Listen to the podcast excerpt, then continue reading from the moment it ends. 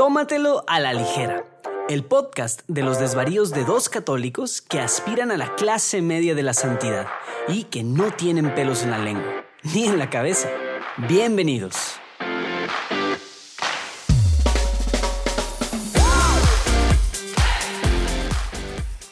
Bienvenidos a un episodio más de Tómatelo a la ligera, como ya dijimos acá en el, bueno, como ya dijo quién, les Diego en, el, en la intro, Rafa se está agüitando que no estoy empezando con todo el ímpetu de conductor de los ochentas como él empieza. ¿Cómo anda Rafa? Aparte de haciendo caras. Bien, gracias a Dios, gracias a Dios y a María Santísima, como, como dicen en los altos de Jalisco, muy bien, muy bien. ¿Tú qué tal? Órale, no sé qué así decían, pero qué padre. Sí, sí. Bien, también, eh, saliendo del simposio Iglesia Doméstica, todo en orden, ya listo para lo que sigue, ya siento que ya tengo vida porque ya las otras cosas que traía van a empezar a retomarse, Oye, etcétera. Solo etcétera. como por datos, ¿tienes allí a la mano aprox cuántas personas participaron del simposio? Eh, muy aprox, sí. Esperamos, como, esperábamos arriba de 40, de 40 mil conectados. Ajá. In- individuales estuvieron arribita a los 30, no llegamos a los 40. Tuvimos demasiadas broncas, yo se lo achaco a eso, Ok. que fue, digo, tema autoinfligido y bueno, mucha gente estuvo diciendo también, pues ya ves, realidad espiritual y demás y bueno, ya sabes, yo Sí, sí. de repente batallo pienso más que... Que era algo que podías que haber hecho también- mejor. Sí, que primero hay que echarnos la culpa a nosotros. La carne es algo real y, y el libre albedrío es algo real, ¿verdad? Y obviamente la, la- no, no estoy negando para nada la, la realidad espiritual y nada. Sé que claro que juega de alguna forma. pero es muy sano. Es muy sano buscar primero causas naturales y errores humanos. Es sano y sensato. bueno, Oye, ¿y de, ¿y de expositores? ¿Cuántos, ¿Cuántos más o menos ubicas? ah, no, eso sí te quedó mal. No sé. Pero un, mon- un Eh, montón, ¿no? 50, 60, 70, no tengo idea, no sé. La verdad es que, ¿sabes que Ahora tuvimos conferencistas y luego algunos, antes dobleteábamos entre conferencistas, eran los mismos que invitábamos a los paneles. Y ahora panelistas tuvimos a gente que, Que no dio conferencia más, ellos solos, digamos. la mayoría, yo creo, no dieron conferencias. Lupita Venegas, eh, Martín Valverde, eh, etcétera, etcétera. Mu- mucha gente así, allá que están en tu ciudad, no estuvieron, pues no dieron conferencia. Ahora nada más los invité a, a paneles y neta los paneles, ahora sí no la bañamos. Tampoco tengo el dato exacto, ya sé que mal yo, pero como 20, según yo, casi 20 paneles. O sea, de grabaciones de más de una hora. que- que Se te está haciendo costumbre Oh, esto de hacer formatos largos, ¿eh? Oye, pero eso ya lo traía, ese formato. El tema es que antes eran ocho paneles en un simposio. claro, más ¿verdad? bien, ahora más bien fueron, está- ahora fueron estás alargando no solo los tiempos de los paneles, estás alargando el número de paneles. Tú vas a más, tú siempre Oye, vas a es- más. Es que ese formato, digo, a ti te ha tocado, ¿no? Está padrísimo. Poder tener a Sí. tres, cuatro, cinco personas que nunca han estado, o algunos que sí han estado compartiendo escenario, pero, pero hablar sobre un tema, yo moderar, yo hacer las preguntas y así, está padre. Está güey. O sea, padre. se, puede- se pone, se pone buena la Sí, discusión. y, no, y no siempre se puede, exacto. Sobre todo gente que no siempre puedes tener allí reunida, está, es muy atractivo. Sí, son, son las bendiciones de estar O en sea, no lo haría, por ejemplo, para un podcast. Yo no haría un podcast con cuatro personas, cinco personas, creo que se pierde mucho. Pero un panel, un panel allí en un simposio, sí, claro que sí. Sí, sí, y no, de acuerdo. En el podcast, pues igual, pues sí, no, no alcanza la gente a tener demasiada, demasiadas Sí. participaciones tampoco. creo que el, y creo que el número, y creo que el número así, el número mágico para podcast es dos. o sea, incluso creo que, Pues- los que más pues sí. escuchan son así, son conversaciones entre dos. Sí, sí, sí, sí, yo creo que sí. Digo, hay alguno que otro bueno de tres, pero sí, ya, ya está más complicado, ¿no? Aun cuando hay co-hosts, coanfitriones, Sí. ¿verdad? La dinámica, eh, pues, o sea, te tardas años en tener una buena dinámica, ¿verdad? Eh. Entre, entre coanfitriones y que, y que se lea la mente y no, bueno, pues tú traes una línea haciendo preguntas en cierta línea y el otro agarra para el monte para otra línea y pues ya le dio en la torre actual o uno, o sea, está bien difícil esa unidad, digamos, de mente y, y estar alternando sobre la misma línea, a menos que se preparen súper bien. Sí, o- pues, o que sean- no es el O caso. que lleven años siendo compañeros de dominó y sepan leerse perfectamente las jugadas, ¿no? O de póker, sí. Exacto. Venga. Eso sí. Oye, traigo, te voy a decir los temas que traigo antes de entrar a la bebida. A ver, a ver. traigo- tra- traemos, bueno, ya saben, los últimos dos no me tocaron a mí, ya explicamos la vez pasada, aunque lo explicamos al principio, nos alternamos una semana, bueno, no son semanas, pero una grabación, Rafa y Rafa trae los temas, no me dice tal, la otra yo, ¿verdad? Ahora soy yo después de dos seguidas de Rafa, porque sí andaba un poco complicado con el simposio, y bueno, ya listos. Y pues ya saben, a mí me gustan temas un poquito, pues ahí como que eh, medio polémicos de repente. Vamos a hablar sobre la nota de los gays eh, y, y el Vaticano, la bendición de las, de las uniones homosexuales o no, pero de una forma diferente, ¿verdad? Y también, porque pues ya ha habido muchas noticias al respecto para todos lados, ¿verdad? Y también vamos a entrarle al tema de las revelaciones privadas, de estas apariciones, sobre todo marianas, que andan diciendo por todos lados, ¿verdad? Que no hay que ponerse la vacuna del coronavirus. Y sobre eso le vamos a entrar. Pero bueno, antes, ¿qué andas tomando, Rafa? Bueno, mira, ¿qué estoy tomando? Te voy a sorprender, ¿eh? Hoy voy a tomar... Pineapple Blend. No, estuve, estuve tentado a regresar al Pineapple Blend porque me encantó, amigos. Escuchen el episodio anterior para que sepan lo que es el Pineapple Blend. Me estoy acordando que no te mandé el whisky. Ah, qué Me bueno, quedé que la lo, mitad. qué bueno que lo toma. Voy a pedirle aquí a nuestro querido editor que retome tu promesa, tu promesa de enviarme. Oh, fail, fail total. Enviarme- Sabía que lo iba a haber hecho en el momento, porque así como no preparé la vez sí. pasada, porque estaba algo Ojalá que me ayude el igual. editor y ponga tu audio donde sí, Bueno. te voy a mandar a tu casa. Bueno, amigos, Urquidi, miren, Te voy a mandar un Famous Grouse para la próxima, ¿ok? así. Quedé Promete y no cumple. Pero bueno, Eh, Oye, ¿qui- ¿quién crees que quedó peor? ¿Yo con eso o tú con al final no ser conferencista del simposio de Iglesia Tú. Doméstica?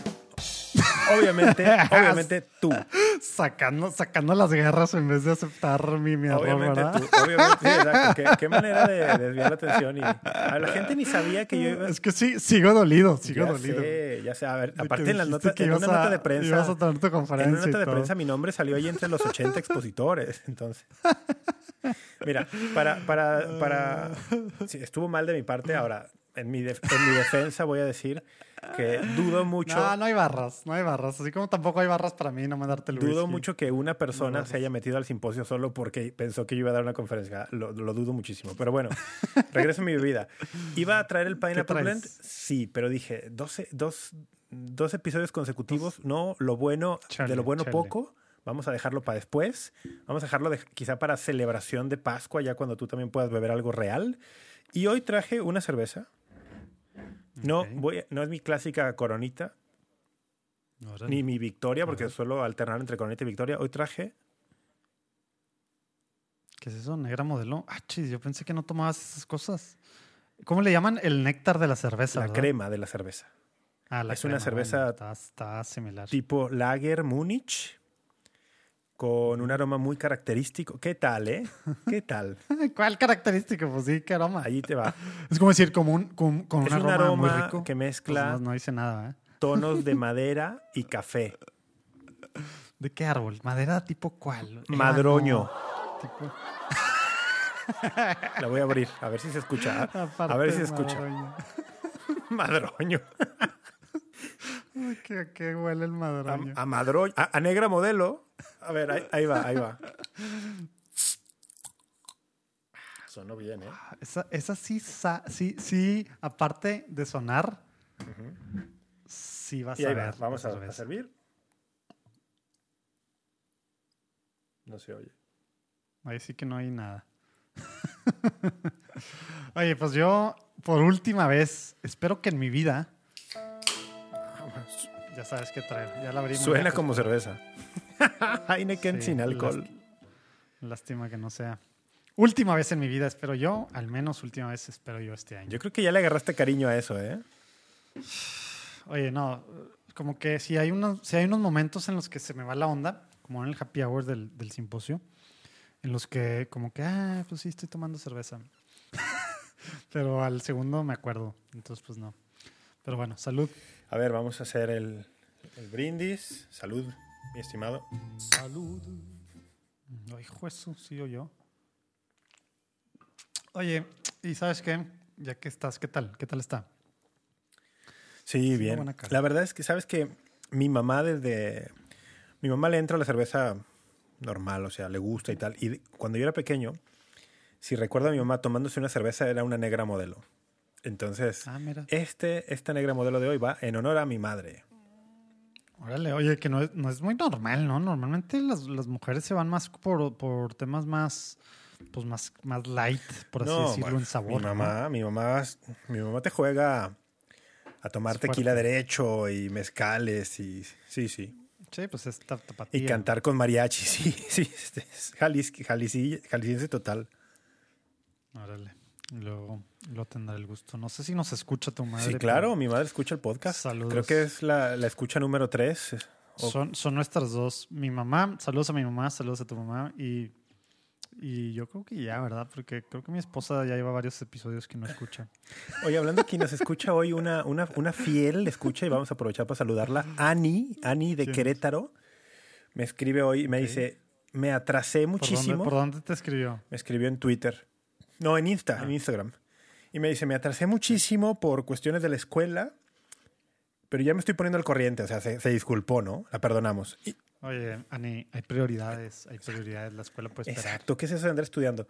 Pero fíjate qué tan atrasada va que me dice, y por cierto, dile a Urquidi que sí, Uh, que todos conocemos el Baldor. Pues tú, tú me enseñaste la vez pasada, ¿no? Alguien me enseñó algo de que alguien más de Monterrey no sabía quién era. Quién era Sí, yo te había ¿no? dicho, una persona... ¿Quién una- era? Todavía, una diciendo yo. persona- Todavía no sé qué es, por eso Una digo- persona de Monterrey, pero que vive en Australia. ¿Te acuerdas? Ah, sí, cierto, sí, cierto. Sí, cierto, sí, cierto. Pero todo esto, tú, toma, tú, tú, tú hiciste la prepa en México. Tengo la impresión que hiciste la prepa en el extranjero y por eso no sabes lo que es el Baldor. No, no, no, sí le hice aquí, digo. Si quieres en una prepa, pues, americana, ¿verdad? pero no aquí. digo, si quieres ya ponerle detalle. Ah, pues quizá por eso llevaste el método americano. Todos los, según yo, el Baldor es aceptado en todo el método mexicano. Pero ya, anyway, sigamos porque luego hacemos unas introducciones. Oye, vamos a empezar de una forma diferente ahora. Vamos a jugar. La vez pasada, quiz. o la vez antepasada, tú me hiciste un disque quiz, ¿verdad? Para que disque me conocieran. Pero ahora vamos a empezar con cinco preguntas para ti, para que te conozcan, así tal cual, al grano. Rafa, A ver. caricatura favorita de tu niñez. Ah, Thundercats. Saca, saca, saca. Thundercats. Aso. Muy bien. Canción favorita de tu adolescencia. Ah, el- Sigue la cara de que está recordando sí, sus es buenos que tiempos. la adolescencia son muchos años. Por eso, pero escoge La adolescencia son que muchos una. años. Yo creo que tendría que ser mm, una de una de Bon Jovi. ¿Cuál, cuál, ¿Cuál sería de Bon Jovi? Había una que me gustaba muchísimo, no me puedo acordar cuál era. Tipo Living on a Prayer, así. No, ya me acordé cuál. La que hicieron en español también. Ah, Como yo nadie te ha amado. ¿Cómo? La que salió en una película de, de romántica. No me acuerdo cómo no, se llamaba en inglés, no. pero lo hicieron versión. Ah, no, no, no. La de la película del meteorito. hicieron- ¿Cómo se llamaba esa? No, ese es Aerosmith. Ah, La sí, de. Arma- Armageddon, esa era Aer- Aerosmith. Es que esa también hicieron en español, Sí, ¿no? sí, no, pero Bon Jovi hizo una de. No sé si se llamaba así, pero era como yo. el- el- por lo menos el estribillo decía como A yo. ver, a ver, cántala, cántala. Como yo nadie te ha A ver, la audiencia quiere escucharte. No. A ver, cántala. Deja que la cerveza vaya como a la mitad y quizá. Necesitas Pero campechanearle con bueno, el pero tequila fíjate, no, esa me gustó mucho Oigan, una época, sé. pero no fue, no creo que sea mi Happy Hour, favorita. Happy Hour Pascual, Ajá. que luego, bueno, no hemos quedado en nada, pero vamos a tener un Happy Hour Pascual. Vamos a ver si logramos que, que Rafa, Rafa cante y van a estar invitados pues, muchos de No lo ustedes. sé. Pero bueno, vamos a ver, tenemos que darle varios tequilas. Bueno, ¿película favorita de los noventas? Uf. Ah, Fight Club. Ah, chis, es de los Es del 90s. 99. Wow. ¿Libro favorito De, los, no- toda tu de vida? toda mi de vida. toda tu vida? Uf. Sí. Uno. Uno. No, Uno, no inventes. uno, uno. Me hubieras, me hubieras Claro. dado chance de prepararme. No, por eso, pues si no, si no, no tendría chiste. Libro favorito de toda mi vida. Ajá. Uno. Te Digo, si lo quieres poner más, No. más así, pues a lo mejor pon de la no, no, te voy a decir pero, el. Pero no sé si te acuerdas. Te tanto. voy a decir el que creo que ha sido el, el que ha tenido mayor impacto. Mm, Mere Christianity de C.S. Lewis. Órale. Oye, tu jugador de fútbol favorito de todos los tiempos. Andrés, Inie- No me digas que el, Andrés que el Iniesta. cuau. Andrés Iniesta. Órale. Wow. Órale, muy bien. Bueno, estas fueron cinco preguntas. al rato, al final, va a haber una cosa medio similar para que sigan conociendo a Rafa, ¿ok? Espérense al final. Oye, bueno, pues vamos a, vamos a entrarle. Eh, tema de... Vamos a ver cuál entramos primero. Bueno, vamos a tratar de darle rápido al tema del- de, la, de la no bendición de las uniones homosexuales. A ver. Vamos a dar tantito el contexto, Ujú. eh, pero no quiero debatir el por qué está acorde a doctrina, magisterio y demás, porque creo que eso debe estar súper claro. Sino quiero, quiero que, que discutamos o que platiquemos sobre las, las diferentes reacciones, ¿no? Pero simplemente el contexto para quien esté un poco perdido al respecto. Ujú. El lunes de la semana pasada. 15 de marzo. eh, que- 15 de marzo. Que- ándale. iba a decir, ya iba a buscar. El 15 de marzo, eh, la CDF, la Congregación para la Doctrina de la Fe, saca una respuesta a una pregunta que no dice quién la hizo, ¿verdad? Pero una respuesta en negativo a que si se puede dar la bendición a uniones homosexuales. Y luego explica en A dos personas del páginas, mismo sexo, muy, sí, sí. muy cortito. Bueno, pues es. Sí, digo. Eso quiere decir, ¿no? Sí, sí. Bueno, pero. Y, y lo da una súper cortita, eh, súper corta para muchos, ¿verdad? Y muy larga para otros, explicación del por qué. Y al final dice que eh, el Papa está enterado y que él asen- ¿Cómo se dice? No sé cómo se dice. sí, ha dado su As- asentimiento As- a la asen- publicación. Asentimiento, ándale. Así, assented, exacto. Entonces, bueno, yo no quiero hablar ya del tema, ya esta semana pasada y esta semana de inicios, pues bueno, se ha hablado mucho en todos los medios, no solo católicos, sino en todos lados. La gente, por un lado, se siente defraudado por el Papa porque no es el Papa que yo creía que era, porque según yo era pro-gay, bla, bla, bla, bla, bla. Y del otro lado, algunos que lo han criticado muy fuertemente, pues andan ahora pues orando por él, defendiéndolo y demás, ¿no? Quiero hablar de estos que normalmente, Rafa, han defendido al Papa. Ok. ¿ah? Entonces, a mí me ha, me ha sacado de onda la respuesta de, de gente que se siempre se, bueno, no siempre, estos últimos ocho años se ha autonombrado como amigos defensores del Papa que le entienden al Papa, ¿verdad? Y, y que han a- hasta se han, se han envuelto en, en pleitos. Y que se han ¿verdad? convertido como en sus, como en sus intérpretes, ¿no? De, de sus declaraciones o tal.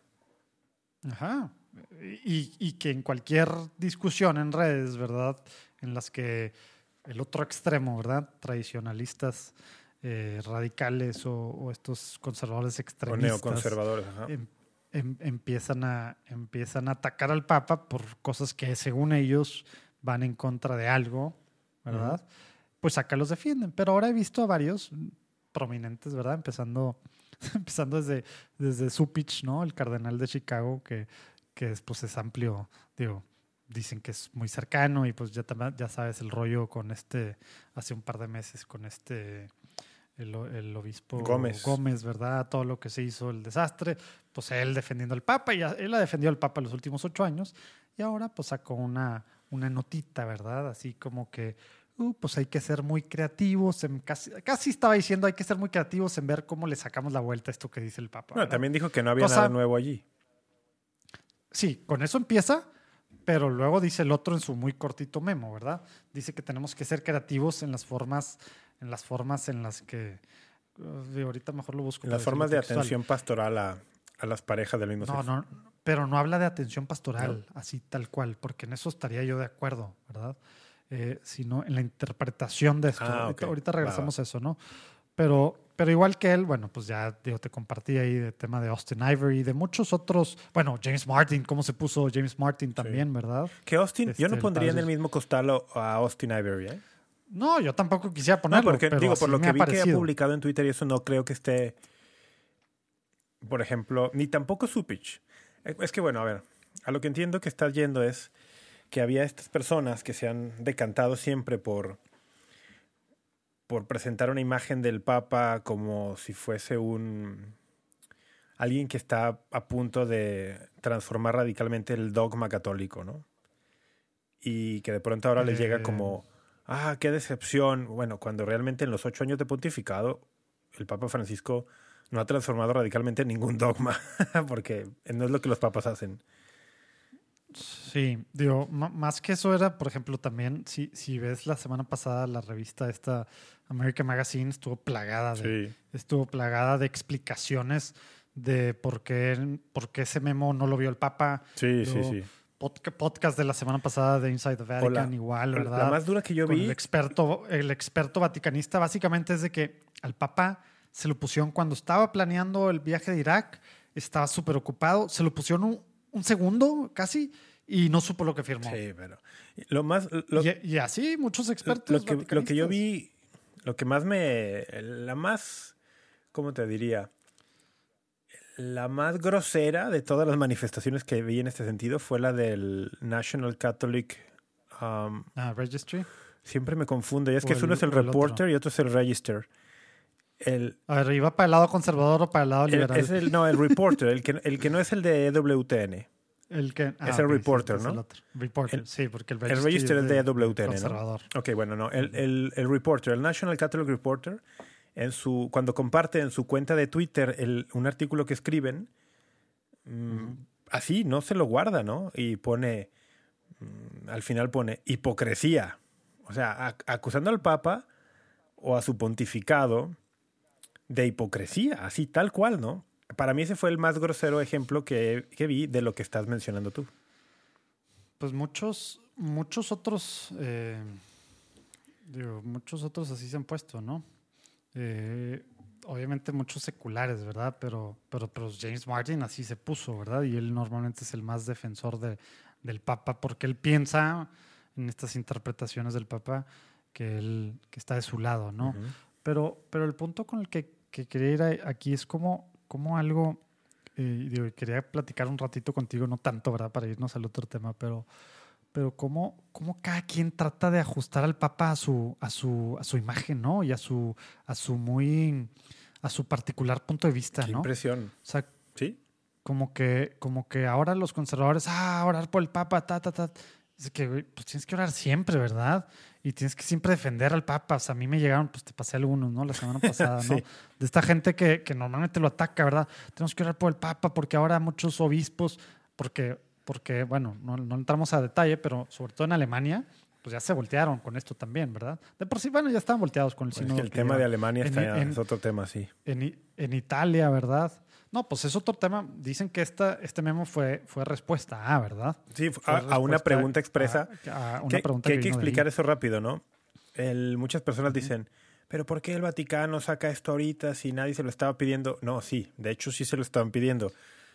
Es una respuesta, es una respuesta ante una... Es normal que la congregación para la doctrina de la fe reciba preguntas doctrinales que, que pueden llegar de obispos de distintas diócesis del mundo, de teólogos, profesores universitarios. Bueno, llega una pregunta y la Congregación para la Doctrina de la Fe de pronto va respondiendo y tiene un órgano, un boletín en el que esto se publica. Entonces no es así como que, ah, vamos a hacer una nota nueva sobre la bendición de uniones homosexuales. No, es una respuesta ante una, ante un dubium, que es el singular de duda, ¿no? Ante una duda, ante una pregunta.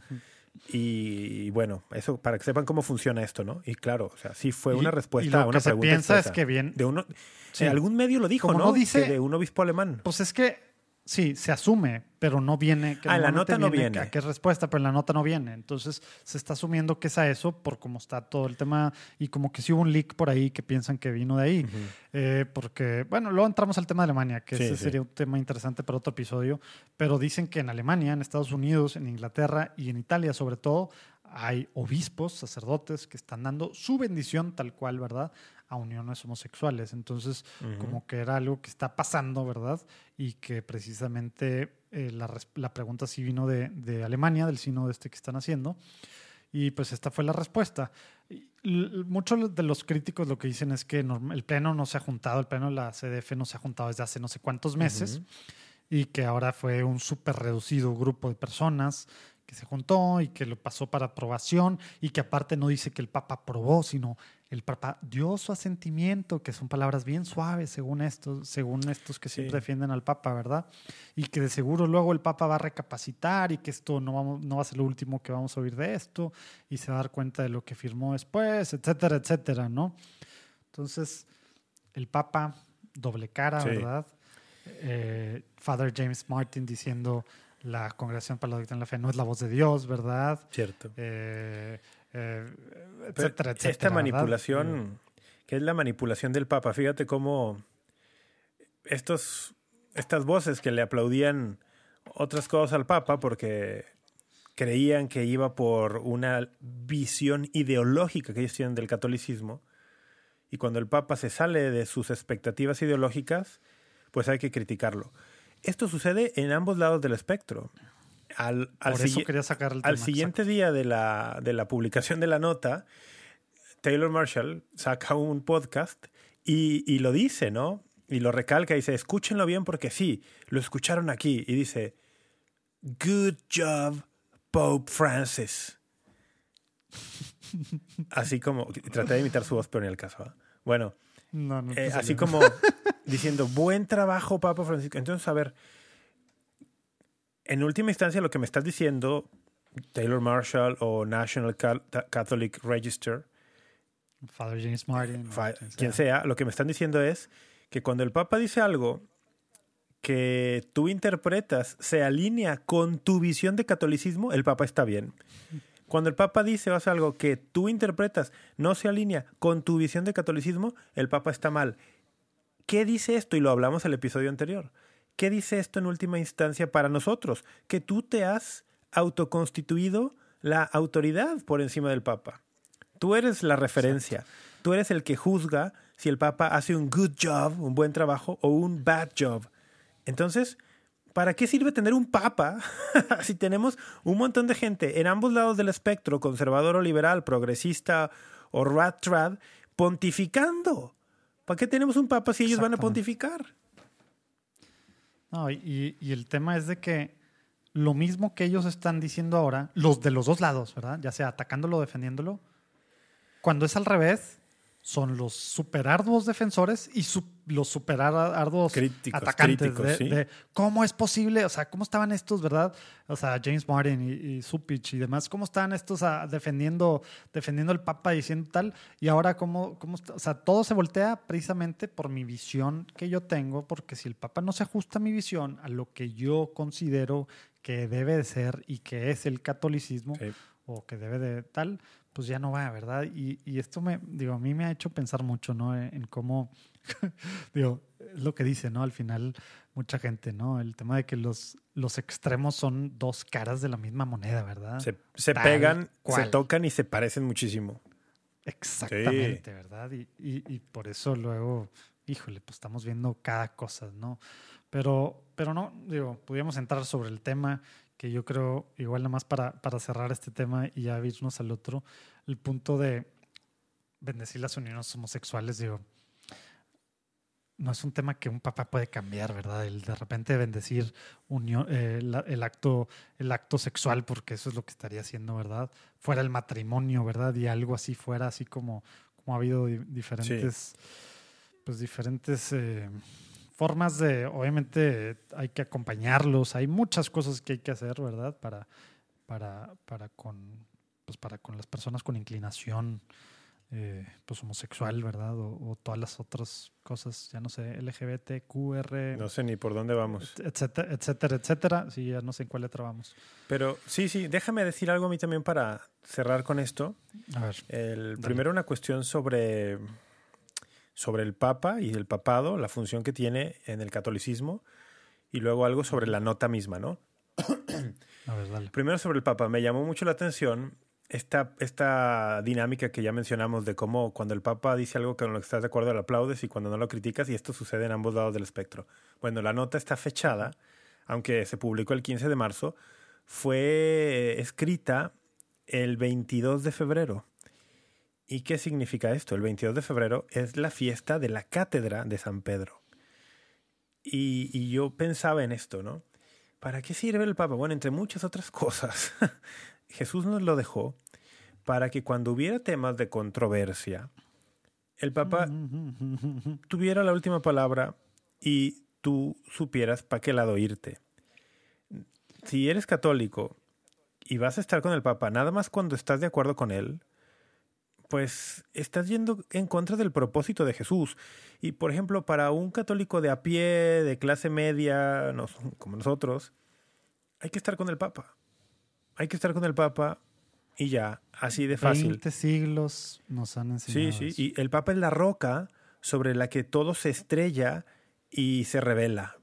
Entonces, acá, se está revelando que algunos que parecían ser los intérpretes. Está, bueno, nunca había, nunca había oído eso, ¿eh? Pues es que sí, es así, ¿no? Es una piedra, se estrella contra ese y revela el verdadero color, la verdadera identidad. Entonces, se están revelando algunos que, que parecían ser los intérpretes autorizados del Papa y ya vas viendo que no, que tienen una visión ideologizada del catolicismo. Bueno, eso con respecto al Papa. Con respecto a la nota, yo creo que realmente está bien escrita y hay una parte que me gustó mucho donde explica en un espacio muy corto el por qué no se puede dar este tipo de bendición, explica lo que es una bendición y luego dice algo que yo quiero resaltar. Dice, y lo voy a leer textual. Dice, la respuesta al dubium propuesto no excluye que se impartan bendiciones a las personas individuales con inclinaciones homosexuales, que manifiesten la voluntad de vivir en fidelidad a los designios revelados por Dios, así como los propuestos por la enseñanza eclesial. ¿Qué es esto? Está diciendo, no es una negativa a bendecir a la persona. Y aquí cabe recordar una vez más la enseñanza fundamental de la iglesia y la distinción. Como mil veces no es la inclinación, la inclinación homosexual en la moral católica no es considerada por sí mismo un pecado, porque las inclinaciones, las condiciones, no son sujetos de virtud o de vicio, son condiciones.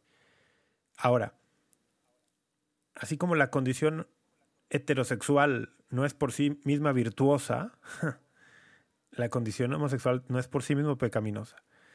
La Iglesia distingue entre la persona con una condición homosexual y la persona que hace, comete actos sexuales como cualquier homosexuales. Entonces, la distinción es, es interesante y es importante. ¿eh? Porque. claro, es que este tema del pecador y en vez del pecado es la bronca en general para muchos de nosotros. Sí, pero incluso, no, aquí va más allá, porque una persona de condición homosexual no es por sí, no es por esa condición pecadora, ¿eh? O sea, la condición homosexual no, es pecado. Pero por eso es a lo que voy. El hecho de, del pecado que se está cometiendo, ¿verdad?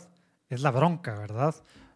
cuando se está cometiendo, ¿verdad? Porque aquí sí está hablando de uniones homosexuales. Sí, sí, habla que eso no se puede bendecir, lo dice, pero puedes bendecir individualmente a cualquier persona, independientemente de su condición y de sus atracciones. Cualquier persona que manifieste disposición de vivir eh, la voluntad de Dios y fidelidad a las enseñanzas de la iglesia es sujeto de recibir una bendición. Ah, eso, eso me gustó mucho de la nota. Sí, que, que también fue una de las cosas que se quejaron mucho en America Magazine y en Inside the Vatican y en Jesuitico. Yo Inside the, Inside the Vatican no lo escucho. Tú escuchas ese podcast eh, frecuentemente, ¿no? Sí, sí, sí, pues así me gusta escuchar para los yo dos escucho de, lados. yo escucho de los dos lados, pero no ese.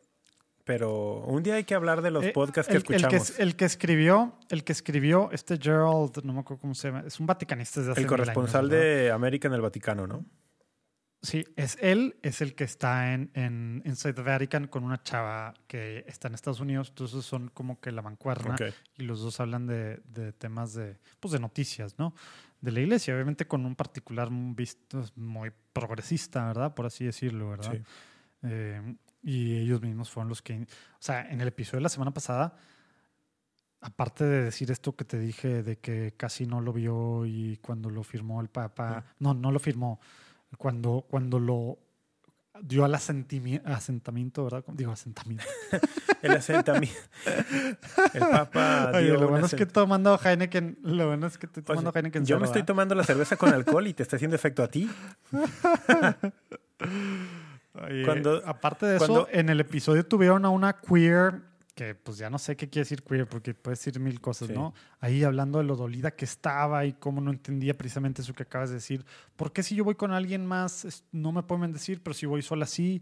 Pero pues no leyó la, la parte que seguía, ¿verdad? De que si está dispuesta a, a, seguir el, las enseñanzas de la iglesia, y, etcétera, etcétera. Fíjate que para, para este tema a mí me gustó mucho como para recomendarlo y a lo mejor lo ponemos, si, si, si nos acordamos, lo voy a anotar aquí para acordarnos en las show notes eh, un thread, un hilo en Twitter que hizo Don, Don Eden Goldstein. ¿Lo ubicas? No, no. El, déjame, lo, lo, voy a escribir para acordarnos y buscar yo el thread en Twitter y luego compartirlo. Don Eden Goldstein es una mujer célibe, americana, teóloga, que al mismo tiempo criticó un poco la nota, o sea, criticó no el contenido. Ella dice, el contenido teológicamente es impecable criticó un poco el tono y creo que ahí hay, hay espacio para criticar esas cosas. Aunque tampoco creo que debas esperar mucho de un tono, de una nota que responde a una duda, ¿verdad? Pero bueno, criticó un poco el tono, pero luego también explicó bien, muy interesante. Dice, las personas no entienden la enseñanza católica sobre estos temas porque no entienden la enseñanza católica sobre el amor. Y desarrolló un hilo bien interesante de esto. Entonces, a ver si lo busco y lo compartimos en las notas, en las notas del programa. Vean, veanlo ahí abajo, oigan. Bueno, a mí, así como hemos dicho que el Papa, que el ser católico, que la Iglesia no se ajusta a un partido, a otro o a temas, ¿verdad? Por eso esto se me hace importante, porque también dentro de la Iglesia, pues no, o sea, hay que hacerle caso a al Papa, tradición, magisterio, la doctrina, ¿verdad? Y, no andar, yo soy equipo de este cardenal o equipo de este arzobispo, equipo de este youtuber o equipo de este... No, no, no, no, no se trata de eso.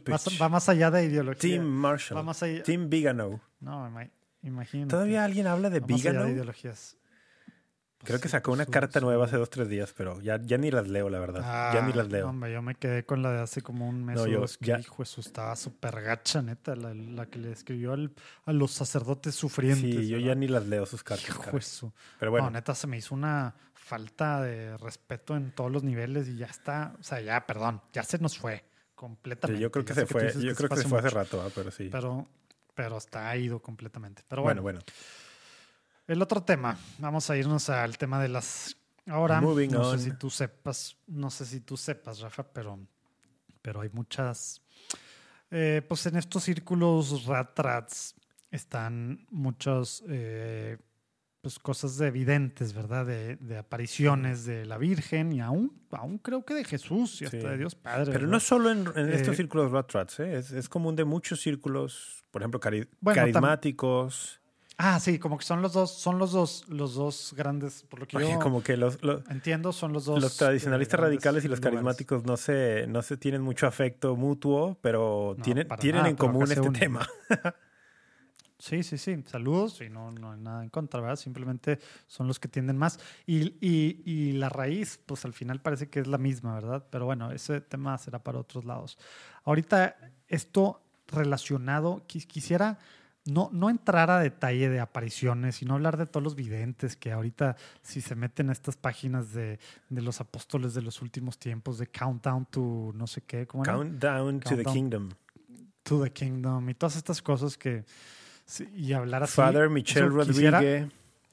Bueno, Rodríguez sí, y tantas otras videntes, ¿no? Que pues ya no se acabó el mundo como él dijo, ¿verdad? Sí. Pero.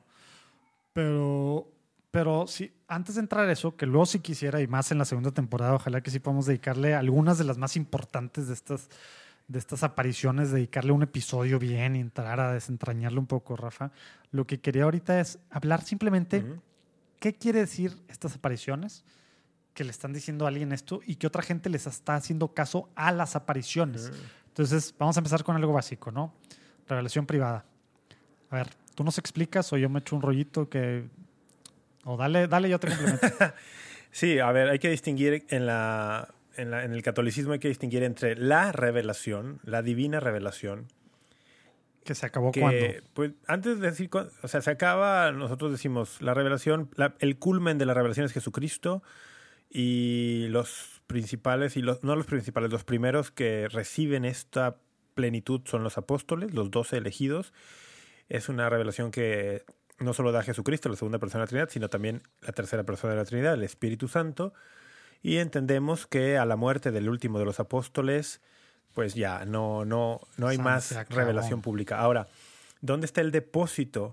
El depósito de la fe, o sea, lo que nosotros creemos, lo que nos ha sido revelado en la Iglesia Católica está en la Sagrada Escritura, en el canon aceptado por el Concilio de Trento, que incluye los 73 libros, 27 del Nuevo Testamento, 46 del Antiguo, y en la Sagrada Tradición. Ahora, ambas, Sagrada Escritura y Sagrada Tradición, interpretadas por el magisterio de la Iglesia. Entonces, Qué bueno que, qué bueno que acotas esa parte Sí. también. entonces la, la divina revelación es el Dios que se nos muestra, que se nos revela, que nos quita el velo para mostrarnos su verdadero rostro y su plan para nosotros. Bueno, ¿qué implica esto? Lo que sea parte del depósito de la fe ha de ser creído y es necesario para nuestra salvación creerlo. Ejemplo, nos ha sido revelado que Dios es tres personas al mismo tiempo que es un solo ser, el misterio de la Trinidad. Esto ha de ser creído, es parte del depósito de la fe. Nos ha sido revelado que la segunda persona de la Trinidad se encarnó de manera virginal de una mujer llamada María y que lo hizo por nuestra salvación. Es decir, esto va a hacer que la segunda persona de la Trinidad sea una persona divina que ha asumido la naturaleza humana. Esto es depósito de la fe. Bueno, estas cosas, salud. Estas, estas cosas hay que creerlas. No puedes no creerlas y permanecer cristiano. Y además, si las niegas obstinadamente y con plena conciencia de lo que implican y tal, podrías arriesgar la salvación. Eso es revelación. ¿Qué son las revelaciones privadas? O sea, revelación general, abierta, divina revelación versus revelaciones privadas. Las revelaciones privadas tienen un lugar en la, en la doctrina católica. Sí, tienen un lugar. El catecismo habla de ello. Dios es soberano y quiere. y- Quien quiera ver eso en el 67, en el 67 del catecismo. donde habla. Ah, exacto. sí, dije, en el año 67, ¿qué pasó? sí, exacto. Entonces, las revelaciones privadas tienen un lugar en la iglesia. Tienen un lugar en la, en la fe de la iglesia. Oye, por- qué, qué bueno que dices eso, porque es bien fácil caer en el extremo de no, no, no, no creo en ninguna cosa, ¿verdad? Que se aparezca ni, ni en milagros, ni en, ni en nada, ninguna aparición, ni nada, y estos santos se la estaban fumando casi, Sí. Que mucha gente, muchos católicos caen en eso, y en el otro extremo, ¿verdad? Que es en el de cualquier Exacto. aparición, así nada más a la primera la ando, la ando creyendo. Sí, sí, no. ¿verdad? hay- ahorita, ahorita Hay llegamos que a esa decir parte. que en el catolicismo las revelaciones privadas tienen un lugar y es porque Dios es soberano y si Él quiere, Él puede seguirse comunicando, ya sea directamente una de las tres personas divinas, ya sea mediante la Santísima Virgen María, ya sea mediante alguno de los santos, mediante algún ángel, arcángel. Si Dios quiere, lo puede hacer. Ahora, como Dios no se contradice a sí mismo, Dios no puede contradecirse a sí mismo, un criterio indispensable ya, ya vas a entrar a esos bueno, un temas. criterio fundamental es que una revelación privada que sea verdadera nunca va a contradecir al depósito de la fe previamente revelado, a la revelación general. Ni, ni, al, ni al magisterio vivo, ¿no? Sí, no, eh, sí, porque el depósito de la fe lo interpretamos y lo conocemos mediante el magisterio vivo de la iglesia. Pero no, sí, es buena aclaración. O sea, yo, yo lo estoy ampliando Sí. más a, a tema, Sí, sí, sí. a tema de ahorita. Y está bien dicho. Y entonces, una revelación privada no va a contradecir la revelación general y además no va a obligar a nadie, bueno, Ándale, es que antes de entrar No al otro tema, obligar- primero hay que explicar bien lo que No es- lo obliga es a que tú la privada. creas. Entra esos detalles. no te obliga a nada y no arriesgas tu salvación para nada si no la Para crees. ¿Por qué? Porque lo que necesitas creer para salvarte, lo que necesitas saber, Mira. saber qué tengo que hacer, oye, ¿qué tengo que hacer para salvarme? Lo que necesitas saber y lo que necesitas creer ya fue revelado, ya está dado allí. No, Mira, déjame leer el, el punto Mejor, 67, mejor. ¿no? Para, para que se entienda esto que estás Dale. diciendo con claridad.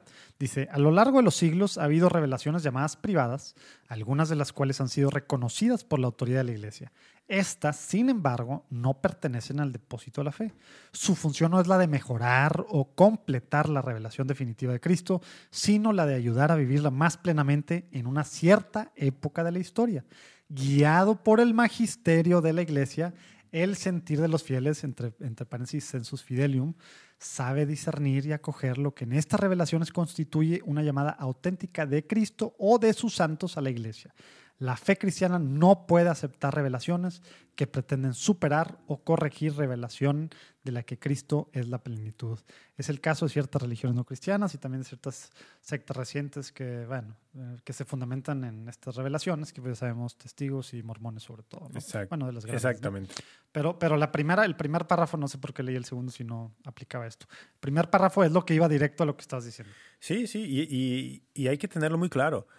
Ni siquiera las revelaciones que la- el magisterio de la iglesia con su autoridad ha dicho, oye, esta revelación privada es creíble, es una manifestación sobrenatural, no contradice la revelación, lo- el depósito de la fe, ni siquiera esas que han recibido una aprobación, estás obligado a creerlas. Esto es muy fuerte, ¿eh? Y Porque implicaría, y- por ejemplo, en el caso, en el, el caso hispanoamericano, implicaría que un católico podría decir, hijo, qué duro, ¿eh? pero podría decir, sí, un indito pintó yo no creo, yo no creo en las revelaciones de la Virgen de Guadalupe. Y podría decir eso pero ¿sabes y qué? seguir siendo ¿Qué le- católico. Wow. Sí, irse al cielo, bien. Ahora, ¿eh?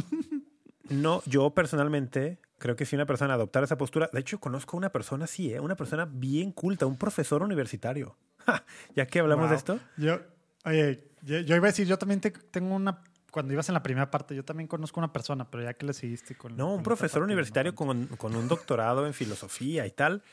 Y un día no discutimos mucho porque no, no estábamos en un ambiente que no se, no se prestaba, pero sí me dijo, no, no, yo no creo tal. Ahora, ¿puede un católico adoptar esa postura? Sí puede. Yo personalmente creo que no es muy sensato porque tenemos un montón de evidencia. Y además, Ah, bueno, pero es otro Es tema. otro tema. El, el- el pu- el punto de la, de la iglesia es claro, no tienes que creerla, no hay ninguna obligación de sí. creerla. ¿Y sabes por qué no? Simplemente mejora, mejora, mejora tu... tu ¿cómo te decía puede ayudar a vivir mejor la fe revelada en el momento No, concreto dice, de tu su vida. función no es la de mejorar o completar. La revelación. Sino la, ayuda, sino la de ayudar a vivirla más plenamente en cierta Exacto. época O sea, no te, no te va a completar, no a mejorar. Si te va a ayudar a ti a vivir más cristianamente hoy, qué bueno. Pero si no, no. Ahora, Sí, ¿y ya, por qué no es obligatorio creer una revelación privada aún aprobada? Porque no hay nada en ella necesario para la salvación. Sí, ya todo Si fue dado. hubiese algo necesario para la salvación, pues, pero no, no hay nada. Ya, lo que necesitas creer, lo que necesitas saber de cómo vivir para salvarte, ya está revelado. Oye, ahora entra, entremos, entremos a la otra parte. Ahorita has dicho varias veces aprobación. Hay gente que piensa, ¿verdad? Sin saber mucho. Oye, es que ahorita hay, ¿qué? 1500, bueno, estoy inventando, no sé, pero una cosa así de apariciones y el Papa no las aprueba. A ver, explica, explica, porque este rollo pues sale desde Pablo VI, un memo no oficial que tenían todos los obispos para un proceso que ahora con Ratzinger como, bueno, que luego con Ratzinger como... Ah, No, no, hay, es una, hay una, no- hay Ratzinger una luego nota mandó- de la mandó una nota. del 78, si no me equivoco. De 1978, donde pero no, delineó los está criterios. publicada. Donde delineó los criterios actuales para dis- discernir. Pero no está publicada. Era una nota que se, se publicó en el 2012, se supone, que porque esa, esa es la que mandó la CDF a los obispos y tal. Bueno, eso es lo que yo estuve viendo, que luego este, ¿cómo se llama? ¿Dalaria? No, ¿cómo se llama Dalaria? El La Daria, sí. El, la el Daria. actual Lo prefecto, el al actual prefecto de la Congregación para la Doctrina de la El- Fe. Este, sí, en el, en el 2012 explicaba, bueno, desde Ratzinger explicaba que, se, que desde que estaba a cargo de la, creo que en el 2002, de la congregación mandó un mandó detalle explicando, pero a ver, explica cómo es el proceso, nada más así, lo más importante, Sí. cómo pasa el proceso. Lo más importante, porque y, y lo primero es se evalúa el fenómeno, o sea, el- la, la persona, el, al supuesto vidente o videntes, Pero quién? lo evalúa el primero que tiene que evaluarlo es el obispo local, el ordinario. Eh, si esto sucedió en tal lugar, ¿quién, de qué, ¿en qué diócesis está eso y quién es el obispo de esa diócesis? Medjugorje. la diócesis es Mostar, ¿sabes cómo se llama la diócesis donde está el pueblito de Medjugorje? Se llama Mostar, en Croacia. Bueno, ya. Eh, próximos próximos Medjugorje meses tiene, tiene que ser de- de un capítulo nada más Medjugorje. Pero bueno, No, hombre, entonces, el primer responsable es el obispo local. Él, él, eh, formará o conformará una comisión de estudios, si así lo ve prudente, con sacerdotes, con teólogos, tal, con personas que evalúan el estado psiquiátrico del vidente o el supuesto vidente, eh, o él mismo, bueno, él, él tomará los- las medidas que él considere necesarias para evaluar esto. Y los mensajes se va a ver a detalle que no contradigan en Sí, nada, ¿verdad? o sea, el- Que el- no- entonces, ¿quién es el encargado? El obispo. ¿Qué se evalúa? Se evalúan varias cosas. Por ejemplo, el estado mental del, o de los supuestos videntes. ¿Qué más se evalúa? Su fidelidad a las enseñanzas de la iglesia en sus posturas personales. ¿Qué más se evalúa? La docilidad ante el obispo y las autoridades en, durante el proceso de investigación. En dado caso que estén vivos, ¿no? ¿Qué más? se- eh, o sea, estamos hablando, fíjate que todavía no hablo del mensaje, ¿eh? Todavía no- hay un montón de cosas que se evalúan además del mensaje. Se evalúan, por ejemplo, si es que hubiese frutos eh, en la comunidad, qué tipo de frutos están habiendo. Bueno, todo eso y luego, claro, lo más importante, el mensaje. Lo primero que hay que valorar del mensaje es que no contradiga nada del depósito de la fe. Que no contradiga nada del depósito de la fe. Si contradice en lo más mínimo el depósito de la fe, ya aquí eso se desecha. Bueno, que no contradiga nada el depósito de la fe. Una vez que se tienen todos estos elementos, se podrá formar un juicio. Podría existir el caso, podría existir el caso, y lo ha habido, donde el mensaje o el supuesto mensaje no contradice nada.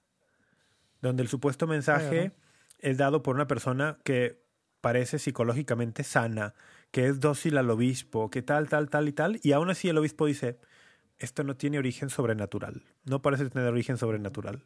Alguien lo inventó. Vamos, vamos a poner en las notas el- la norma esta de- del 78 de la Congregación de la Doctrina de la Fe, que, que aparentemente no fue publicada ese año, sino hasta después del 2000, pero que tiene los criterios que, que dice Rafa así, delimitados en los que tiene que ver cosas a favor, o sea, en positivo y cosas en negativo.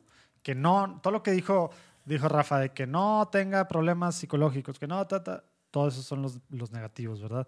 Y, y entonces es el obispo, tal cual, ¿verdad? Sí. El obispo local. El obispo local Así de fácil. es el primer, el primer responsable. Luego, si la cosa trasciende y va tomando dimensiones y tal, pues puede auxiliarse mm, de, por ejemplo, de su conferencia episcopal y en algunos casos, mm, incluso esto llega hasta la Santa Sede, ¿no? Y la Santa Sede, eh, actualmente, mediante la Congregación para la Doctrina de la Fe, es la que se, la que se pronunciaría sobre estas cuestiones. ¿Sabes cuánto se tardó en aprobar Fátima Prox no? 13 años. Sí, pero por ejemplo hay unas, pensemos en las, en las apariciones de Nuestra Señora de Guadalupe, cuando eso sucede no existía la, la Congregación para la Doctrina de la Fe como la conocemos hoy, existían otras instancias y los criterios que hoy es- hemos, que usamos en principio se- serían los mismos, pero en lo particular quizá no. Yo desconozco la historia de si formalmente hubo una declaración del obispo en su momento, de Fray Juan de Zumárraga, o de la Santa Sede, aprobando eh, esta cuestión sobrenatural acá en México. ¿eh? Tendría- sería interesante investigarlo. Pues será, será otro Pero aprobado está, pues, de facto, ¿no? Esta es una revelación de facto Claro. aprobada. sí, más les vale. ¿verdad? Pues sí, sí, si los papas han venido, si los papas han venido a visitarla, ya es para mí esa es aprobación de facto. Oye, y entonces, ¿qué pasa ahora con tantas apariciones, verdad? Porque, porque ya ves que pues este, tenemos todo este movimiento, por un lado, como tú decías, principalmente, ¿verdad? Y no se nos sientan carismáticos ni se nos sientan rat rats, pero en Ni gran nadie medida- que crea en estas cosas. Que no se nos sienta nadie. No, y, no, eso, nosotros también creemos en estas cosas. Así En las, apa- en las aprobadas, sí. en las aprobadas, sí, sí. claro, exacto, en las aprobadas. No, y que puede pasar, ¿verdad? Sí. O sea, yo también creo cuando simplemente yo, en lo particular, lo- te lo he confesado a ti en muchas cosas, ¿verdad? Temas de oraciones y demás. Yo prefiero pues ser más, más cauto por, y no andar creyendo cualquier cosa y, y eso pues a lo mejor para muchos quiere decir que soy incrédulo. Yo para mí pues prefiero, mi, mi razón es que prefiero esperar a, a lo que la madre en mi madre iglesia va, va a decir al respecto, ¿verdad? Porque hay miles de apariciones ahora pasando. Pero hay personas que no se Y- quieren esperar a que la iglesia decida. Quieren tener el, el scoop. Quieren Sí, decir, que- yo, que yo creí primero. yo lo acepté primero. Cuando nadie lo aceptaba. Como si eso les fuera a dar bonus points o algo así. Oye, y, a- y hablando sobre eso precisamente, en la parte de, en la parte, repito, bueno, como que me voy a ir un poquito para atrás. Se supone que tanto Rat Rats como carismáticos tiene esto, ya lo hemos platicado tú y yo, ¿no? Uno, pues se agarra mucho esta parte de, de este del ay jole, se me fue el nombre, la verdadera devoción de la Virgen María, ¿verdad? Ah, del Tratado de la Verdadera Este, Devoción, sí, de San Luis María el Griñón de Montfort. De, de San Luis, sí, de San Luis eh, Griñón María de Montfort, todo el tema de los apóstoles de los últimos tiempos, como que de ahí agarran muchas cosas, ¿verdad? Que pues él como que medio da pauta para muchos de estos temas, ¿no? Y de los dos, pues lo agarran, ¿no? Y también, pues, de los secretos de Fátima, ¿verdad? Eh, son como que las dos mamás, ¿verdad? De, de este tema. Sí, sí. Y ahora, Fátima es la mamá de las apariciones privadas, sí. Y no, y, y que pues aparte con este tercer secreto de Fátima, tanto tiempo escondido y así, que se dio, pues todavía hay gente que piensa que no fue revelado en su totalidad. Ya ves que aunque, aunque Benedicto dijo que sí, pues todavía hay gente, pues creo que está vígano, ¿no? Sí, sí. Diciendo que no, que no, que no es cierto, ¿verdad? Que sigue, que, que mucho sigue oculto, cosa que dijo que no claramente en todas sus letras cuando era papa, ¿verdad? Benedicto, ¿verdad? Pero bueno, dicen que está mintiendo, etcétera, etcétera, ¿verdad? Entonces, pues van más allá, ¿no? Entonces, agarran estos temas y tienen sus supuestas versiones de, todo esto y, y como que esas son, pues digamos, la mamá para entender. Pero ahora, estos últimos tiempos, con todas las cosas, pues sí, precisamente también de gays, ¿verdad? Con la renuncia de Benedicto, con, con la elección del Papa Francisco, ¿verdad? Con el coronavirus, pues ya, Claro. Final de los, final de los tiempos, ¿no? Sí, es que es cuando hay elementos que complican más la de por sí ya compleja realidad, la gente necesita certezas. Ah, oye, se me olvidó. Agrégale. Redes sociales. Eso. Exacto. El- el- las redes sociales son un factor importantísimo en esta ecuación, ¿no? Pero me refiero cuando la realidad de suyo es compleja, la realidad es muy compleja. Y para asirnos de la realidad, pues cosas que te ayuden a interpretarla a tu manera o que te den ciertas certezas, Hacernos, hacernos, Rafa, hacernos. a-. Estoy jugando. ¿Hacernos qué? No, asirnos. Entonces, cuando necesitas algo, algo para agarrarte, ¿no? Lo ideal es que te agarres, pues ahí está la verdadera fe cristiana, ahí está Jesucristo que es la roca, ahí está la- el magisterio de la iglesia, agárrate de allí. Quien no se agarra de allí, pues va a tener que agarrarse de otro lado. Mira, hay gente que se agarra, salvando proporciones, ¿eh? Pero algo se parecen. Hay gente que se agarra del astrólogo, del que le lee el horóscopo diario, hay quien se agarra de su gurú personal, de su coach motivacional de moda. Hay, hay quien se agarra, y, y- y yo digo que esta cuestión de las revelaciones privadas es la versión católica para muchas personas, me refiero a las revelaciones no aprobadas, son la versión católica de esto, del astrólogo, de las cartas, del horóscopo. Es donde estoy buscando guía al día. Sí, la, la ri- la riqueza de la iglesia, sus 20 siglos de doctrina, de magisterio, ¿verdad? De traición, no son suficientes. Hay que estar buscando cosas ahorita que sean, pues como dicen los gringos, el tema de, de ¿no? Pablo- Cosas que estén brillando y que me llamen y que ahorita me hablen y ya se va a acabar el tiempo y hay que levantarnos en almas, ¿verdad? Y esto, si la, la vidente esta que dice que previ- predijo el coronavirus y dice que en septiembre del 2019 le dijo una aparición eso, pero ella lo dijo hasta ya meses después, Sí, ¿verdad? claro. Y, y tantas y tantas cosas, pues digo, al final pues le terminan creyendo la gente. Y, y fíjate Y- que la, y- la misma Sagrada Escritura, em, San. Pablo, nos había advertido algo de esto. Bueno, tesalonicenses. No, bueno, pero yo estoy pensando en 2 de Timoteo 4.3. En Ah. 2 de Timoteo 4.3 dice, porque vendrá el tiempo cuando habrá hombres que no soportarán la sana doctrina, sino que Mm. teniendo comezón de oídos, eh, acumularán para sí maestros conforme sus propios deseos. Las diferentes traducciones son interesantísimas, porque esto de teniendo com- comezón de oídos, algunos dicen teniendo un, un así como una cosquillita de novedades, siempre quiero lo novedoso, tal, es una especie de es es una especie de concupiscencia, es, es un deseo desordenado, el deseo de novedades, el deseo de lo nuevo, de lo, de lo novedoso, de, de lo fantástico, de lo extraordinario. Bueno, lo interesante es que dice, no soportaron la, la sana doctrina. Y teniendo esta comezón, este, e- esta comezón de oídos, acumularán para sí maestros conforme a sus propios deseos. Y esto se conecta con lo que hablábamos del Papa hace rato, ¿eh? Maestros conforme a sus propios deseos. El Papa no te basta. Necesitas un maestro conforme a tus propios deseos, ya sea para lo progresista, ya sea para lo conservador, para el lado que quieras. Tú necesitas un maestro que tenga su canal de YouTube, que tenga su podcast, que tenga, que sea un, un- Sí, o un vidente. un vidente, o incluso que- un cardenal, Que te profetice. sí, o incluso un cardenal, sí. arzobispo. Pero no te basta Jesucristo y la iglesia que instituyó y al Papa, no te basta, pues buscarás maestros conforme Oye. a tus propios deseos.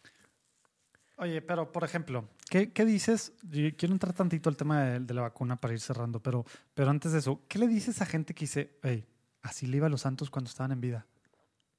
Así le iba a los santos que estaban en vida, así le pasaba también las de Fátima a su misma familia, ¿verdad? Pensaban su mismo papá, ¿verdad? Sí. Y, el, y el alcalde del pueblo y demás pensaban que estaban locos, ¿verdad? Y tal. Yo le, ¿Qué pasa? O sea, porque es algo que claro que ha pasado en la Yo sí historia. tengo algo muy claro y para en la historia de la iglesia. Entonces, tal cual, ¿qué, qué, qué le responderías Yo le tú? digo, ningún vidente de ninguna revelación proba- a- privada aprobada por la iglesia nunca ha sido desobediente a su obispo ni al magisterio de la iglesia. Nunca. Nunca.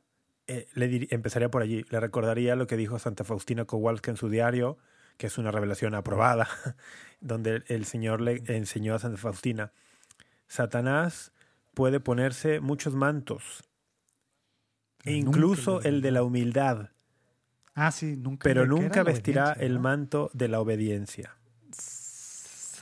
Entonces, sí, Eh, yo le pondría, por ejemplo, a San Juan Diego, que la Virgen, Eso sí me acordé de la carta última que yo vi de que la. Virgen lo mandó Es que decía con el que- obispo.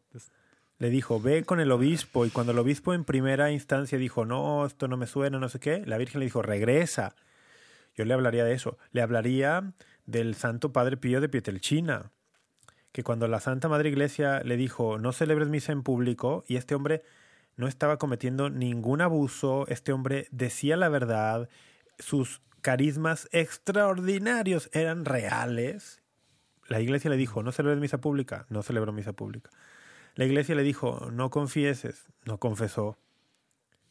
Le pondría esos ejemplos y le diría, ningún vidente de ninguna revelación privada aprobada nunca ha sido desobediente al obispo y a la autoridad del magisterio de la iglesia. Entonces, cuando alguien se me pone con bandera de yo soy vidente y tal, oye, está yendo en contra de lo que dice el magisterio, en contra del obispo, ya, ya, señal clara de que la cosa va mal. O sea, tú estás diciendo que la gente que dijo que Jesús, porque hubo muchos, ¿verdad? A finales del año pasado y a inicios de este, que Jesús mismo se les apareció eh, diciéndoles que Trump en verdad había ganado y que todo lo que iba a pasar, ¿verdad? Eh, en, en marzo, o bueno, empezando marzo, ¿verdad? Pero en enero, está todo este, o sea, no hay que creerles precisamente porque, porque van en contra de una realidad, por un lado, pero esa es una cosa así. Y, y, y la gente, la- las porque luego ahora yo he escuchado, por ejemplo, videntes, una vidente súper cercana a Juan Pablo II, que Juan Pablo II hasta tiene fotos. Yo no encontré nunca quién era, ¿verdad? Pero, pero Bueno, Juan Pablo II pero tiene fotos con dos mil personas, ¿eh? no, con dos millones. Tiene fotos con Bono Pero- y con dictadores y bueno, con con, Sam- con Zambono, dices. San Bono. Tiene una foto Oye. muy buena con Bono donde se pone los lentes de sol de Bono. Buenísima foto épica. Ah, mira, lo, la busco. Oye, no, pero, pero esta parte de que está vidente, que está súper comprobado que es una santa y que realmente se le aparece, pues no sé, la Virgen o no sé quién, ¿verdad? Pero para ellos está súper comprobado porque hay mil razones, ¿verdad?, del por qué. Eh, que, que están diciendo este tema de que las vacunas básicamente van en contra de la parte moral, que es una de estas otras cosas con las que están tratando de, de someter a la humanidad este, este grupo fuera de... Porque lees, te metes tu account to the kingdom, pones vaccines Y, y, viene puras cosas así. O sea, todos los, todos los mensajes que les da la Virgen o Jesús o no sé, o diferentes tal, son puras cosas así. Y en muchos hasta dice que hay que casi levantar, o sea, no dice armas, pero dice hay que levantarse y luchar. Y está hablando de una cosa física, no está hablando de una cosa espiritual. Y dice que contra la misma iglesia, ¿verdad? Y con, o sea, contra mismos pastores que no son pastores y contra, etcétera, etcétera, etcétera, ¿no? Entonces, eh, cuando la gente está ganchada con eso y, saca estas razones que te decía yo, de que pues así les decían a santos y demás, la parte de la obediencia, eh, pues se me hace clave, como tú decías, pero, pero para ellos, ¿verdad? Que ya están en este, tú, tú ves si hay algún, veo que Rafa está sacando su Biblia. No, quería, quería ver la otra versión de la, de la misma cita que te dije hace rato, porque creo que la respuesta es la cita de 2 Timoteo 4.3. Ah, ya. Segunda Timoteo. Bueno, pues no sé. Ahorita, ahorita vemos. Pero eh, esta parte de. Pues que ahora está muy sí, ¿Qué hacemos cuando un supuesto vidente nos dice que del cielo llega el mensaje de que la vacuna es inmoral? Sí, y no nada más doctoras, pues estas videntes que, que pues te digo, una súper amiga del Papa. Sí, por eso me refiero, que un supuesto vidente dice que, que, del cielo llegó el mensaje diciendo que esta vacuna no te la pongas. Y, y por eso, a pesar de, la, de que haya nota de la Congregación de la Doctrina de la Fe, a pesar de que haya nota del Consejo Pontificio Academia, ¿cómo La Pontificia Academia, de la Vida. A pesar, a, pesar de que el Papa Francisco ha dicho, a pesar de que se la puso el Papa Francisco y, y Benedicto XVI, a pesar de todo este rollo, no hay que ponérsela porque Jesús o la Virgen le dijo a esta vidente. Bueno, lo que, lo que hay que responder ahí es, en primer lugar, recordar que una revelación privada no es, muy riesgoso creerla si no ha recibido aprobación de la iglesia. Muy riesgoso. Después, que una revelación privada no puede contradecir el magisterio ya existente de la iglesia. Y hay un magisterio con principios delineados muy claros sobre teología moral, que son los que se utilizan para discernir el tema de si es lícito usar o no una vacuna como estas. que no es algo inventado en estos ocho años de pontificado, como ya lo hemos platicado. lo hemos platicado, hicimos un episodio de esto. los principios de teología moral están allí son parte del magisterio, son parte de nuestra tradición. Los estamos aplicando ahora a una circunstancia propia de nuestro tiempo. Si una supuesta revelación viene... No te platiqué. ¿Qué? Se me hace que esto te lo va a tener que platicar fuera del aire, de cómo se puso un café ahora en el simposio. Sí, mejor fuera del aire. Pero a lo que voy es, si una supuesta revelación, o incluso una supuesta revelación, o cualquiera, o sea, un obispo, por ejemplo, porque esto también viene no solo de revelaciones privadas, sino de obispos. Si un obispo o una supuesta revelación o quien quiera viene y te dice, no, esto es inmoral, y tú dices, espera, los principios de nuestra tradición católica de moralidad me dicen que no es inmoral. Tú estás yendo en contra de la tradición. Estás haciendo un berrinche personal y lo quieres justificar ya sea porque fulano, tal obispo lo dijo o porque tal supuesta revelación, tal vidente lo dijo hay que ver, por ejemplo, que en el contexto actual, en el mundo hay 4.500 obispos, quítale o añádale unos cuantos, que dos o tres estén diciendo que es inmoral el tema de las vacunas y que son los dos o tres que están siempre en contra de todo lo que el Papa dice, que son los dos o tres que están siempre abanderando, abanderando las causas más estrambóticas que te puedas imaginar, dices, esto ya es un movimiento de, agenda ideológica. Entonces, ¿les aplicamos? Sí, no. No está basado en nada, ¿verdad? Sí, no y, no, y sobre todo no es correspondiente a los principios de teología moral para el discernimiento de cuestiones morales. Una revelación privada no puede venir a decirme que es inmoral algo que los principios de la teología moral me dicen que es lícito hacer. No pueden contradecir el magisterio, por eso les aplicamos segunda de Timoteo 4:3 vendrá el tiempo en que los hombres no soportarán la sana doctrina. Eso es lo que sucede. No soportan la sana doctrina. ¿Estás de acuerdo que ellos mismos usan la misma cita para el Bueno, pero la sana doctrina es principios, por ejemplo, en este caso, principios de teología moral, que nos demuestren con los principios de teología moral por qué esto va en contra. No pueden. No pueden. ni siquiera son capaces de hacer distinciones tan básicas como lo que es la cooperación formal con el mal o la cooperación material con el mal. Pues, si ni siquiera pueden hacer esa distinción tan básica, no, lo siento. Eso, es, eso no es una visión apegada a la realidad. No soportan la sana doctrina. Ahora, en este caso, por ejemplo, en los principios morales, la sana doctrina incluye una visión muy realista de las cosas que supone que el mundo es complejo y que las respuestas para muchas cuestiones son complejas, no simplistas. Lo que te ofrece un vidente es una, una, una supuesta respuesta simplista. Híjole, o, al revés también. O sea, de repente sí es muy sencilla la respuesta y muy clara, ¿verdad? Pero, pero hay que buscarle ahí locuras extrañas, ¿no? Sí, también. las, teorías de conspiración, ¿no? Sí, exacto. Que, que lo, lo, más normal siempre hay que pensar lo más loco en vez de lo más normal. Sí, sí, que, que vas en contra del principio de la navaja de Ockham. Exacto, exacto, exactamente. La excepción, pues es lo que siempre debe pasar. Oye, me acordé de, me acordé de pues Jimmy Aiken. A Jimmy Aiken lo admiro un montón. ¿eh? Jimmy Aiken es un, apologista norteamericano. Y, Creo que ha salido varias veces. Y siempre que, que sale un tema en las preguntas extrañas que le hacen y tal, dice que hay una respuesta como común, ¿no? O sea, hay dos respuestas comunes. Yo, neta no, no aguanto mucho esos episodios que salen que el quinto viernes de mes, Sí, sí, de weird questions. Entonces dice, siempre hay dos respuestas habituales para mil cosas, ¿no? Dice, o, son aliens, y luego dice, because it's always aliens.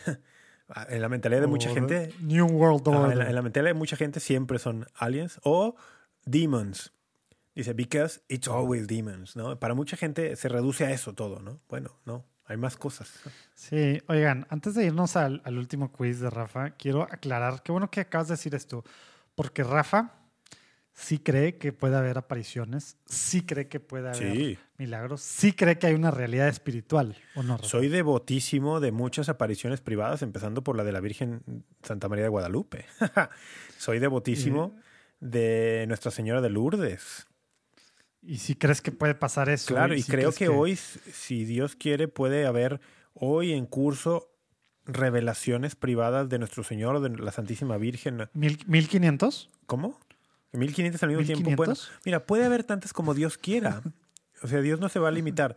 Pero el tema es, me, o sea, que yo crea que eso puede suceder hoy, eh, no se opone a que yo crea que he de ser extremadamente prudente y cauteloso y que cuando una revelación, supuesta revelación, no ha sido aprobada, mejor ni la toco. No se oponen las dos cosas, no se oponen. Exacto. Y, y aún y que te llame la atención o veas cosas buenas, el lugar que tiene esa revelación privada hay que tenerlo súper claro. Para, digo, conocemos gente y muchos que escuchan, pues van a, eh, gente que pues, ha tenido videntes viviendo en su casa, que están muy cerquita, esto, el otro. Luego ya eso se vuelve pues el centro de su vida, ¿verdad? El estar cerquita de estas apariciones o de la Virgen que, que llora acá o la catolicismo de, acá o de ta, ta, por ta, Y todo está... Oye, y deja tú, es esa aparición, luego se mostró que este vidente no, es la siguiente aparición y luego tal, tal. Y entonces es de aparición en aparición, en, en, teorías de conspiración también, todo está mezclado, ¿verdad? Entonces hay que tener mucho cuidado y cuando está hablando, digo, en este ejemplo era para, para aclarar el lugar de revelaciones privadas, claro que existen y por eso la, la iglesia tiene una, un, un, proceso, ¿verdad? Para determinar cuáles son reales, ¿verdad? Y cuáles, cuáles no. Pero aún y las que ya se fueron aprobadas, queda muy claro lo que son. Nunca en contra de algo, ¿verdad? Y nunca obligatorios. Y, y, recordar siempre que la prudencia que la iglesia nos invita a tener con estos temas es porque así como Dios se puede revelar privadamente, también ah, Satanás, también Satanás y sus ángeles caídos están activamente trabajando para engañarnos. Según, o sea, ¿sí crees que existe el diablo? Sí, claro. Segunda de Corintios 11, 14. Qué bueno que lo, Oye, ¿y tú? Solo para que no quede ahí flotando. Solo para que no quede flotando. Yo te estoy haciendo preguntas para que tú quedes bien y tú no me las regresas. ¿Y tú? ¿Y tú? Comprométete, venga. Bien, me queda, me queda muy claro que hay una realidad espiritual. Yo te he platicado, yo también por mi pasado, eh, dudo de muchas cosas, batallo de muchas cosas que a la primera pues la gente le da un sentido más allá, o no un sentido, pero hay una explicación más allá. Yo batallo mucho, aunque sé que eso puede pasar. Eh, mi, mi, forma de ver las cosas, mi experiencia pasada me hace pues entrar a ser más prudente y, y ya eso no me afecta en sí, bueno, relación personal. Entonces, para, para, para cerrarlo, ¿no? O sea, decir, a ver, así como Dios puede revelarse hoy, en, este, en el 2021, también Satanás. Entonces hay que estar, la iglesia siempre pide prudencia por esto. Segunda de Corintios 11, 14. Satanás mismo se viste de ángel de luz para engañar. Y entonces el criterio va a ser primera de Tesalonicenses 5, 21, donde dice, mm, examínenlo todo, quédense con lo bueno. ni siquiera, yo también me voy a una tercera, ¿verdad? Que es algo que platicamos al O sea, también la gente, ¿verdad? O sea, también hay gente sobre espiritual, ¿verdad? Que puede caer en algo y al principio creer algo, uno, sin saber, ¿verdad? Así como, como estos, algunos de los mediums, ¿verdad? Y demás, que dicen que pues sí creen en cosas, ¿verdad? Sí creen tal, aunque no, ¿verdad? Aunque resulta que está haciendo rollo, aunque claro que puede ser para tema espiritual para el otro lado, ¿verdad? Pero algunos pues creen y nunca pasa nada, ¿verdad? Pero también hay gente que también le gusta la atención, ¿verdad? Ah, y que no hay nada espiritual ni para un lado ni para el otro. Claro, hay charlatanes. Eh, entonces, eso. Charlatanes. Hay que tener cuidado también, ¿verdad? No hay que andar nada más sobre espiritualizando que puede ser Dios o puede ser el infierno. Digo, el diablo, claro. Yo, claro yo he sabido de casos. Pero puede ser mucho más posible, creo yo, como lo decíamos, creo que al principio, antes de. de iba a decir el aire, pero no sé por qué decimos el aire. Antes de grabar, estas cosas Ah, no, pues lo decíamos también al principio, el tema de autoinfligidos y más. Estamos en una batalla espiritual, sí, pero al final somos carne. Sí. Y la carne. Uf. Yo conozco algunos supuestos videntes que, pues dicho así sencillamente, ah, viven, viven de pues de, del dinero que le están sacando a gente con muchos recursos económicos y que los tienen ahí enganchados con las supuestas revelaciones. Y, pues sí. y, son unas estafas. Entonces sí, sí, hay que decirlo también. Y, y, sobre esa parte, a lo mejor lo entramos más a detalle, porque repito, con lo que iba a cerrar hace 10 minutos, pero qué bueno que, que, que, aclaraste estos puntos y que ahí te complementé. Pero no quiere decir que no creamos que pasen estas no, cosas. Pueden pasar, que una pueden pasar espiritual claro. para nada. Yo sí creo que estén pasando también y demás. Eh, no estamos diciendo que todos sean charlatanes, no. no. estamos diciendo que sea el diablo, no, no. no, estamos diciendo esas cosas, ¿verdad? Y también, ya que sacamos el tema de carismáticos al principio y de rat rats, pues sí, son los que tradicionalmente tienden a agarrar estos temas y claro que hay que tener mucho cuidado, pero no estamos ni generalizando ni echándole simplemente. Sí, pues, no decir, todos pues, los dos carismáticos grandes... son así, ni todos los tradicionalistas son así. No, y, y son sí. las, las, grandes ramas, por así decirlo, ¿verdad? Que, que, que, están en estos temas, ¿verdad? Sin que necesariamente lo sí. agarren para mal si está en su justa medida, ¿verdad? O sea, si está como una revolución privada, bien, bien claro lo que es dentro de, pues dentro de al final, como todo lo tenemos que hablar también de esa parte, ¿verdad? De magisterio extraordinario, todo, todos esos temas, pero bueno, ya se nos está acabando esto y vamos a irnos al, al último, al último quiz, Rafa. Para que, te, para que te conozcan también un poquito más. ¿Qué? Claro. la gente eso? Mira, bueno, vamos. Claro que sí, claro que sí. No, no, la verdad lo estoy haciendo por mí, que todavía no Exacto, Sí, recuerden que seguimos siendo amigos eh. virtuales. Oye, el, el, Oye, déjate, te comparto que el sábado estaba dando una masterclass en Zoom sobre la divinidad de Jesucristo y se conectó una persona, bueno, había algunos de Monterrey eh, uh -huh. y quién, Carlos, se llama Carlos y escucha el podcast. Y me decía, ¿cuándo vienes a Monterrey? Y no sé qué. Le dije, no, pues sí, tengo ahí algunos, algunos asuntos en Monterrey y tal. Y me dice, sí, pues ven, y para que ya conozcas a Urquidi. Y ahí me di cuenta que, que, que, escuchaba el podcast, ¿no? Entonces, algún día, mi querido José Manuel de Urquidi. Nos... Saludos, Carlos. Si es el mismo que estoy pensando, también es fan de Platicando. Puede ser que sí.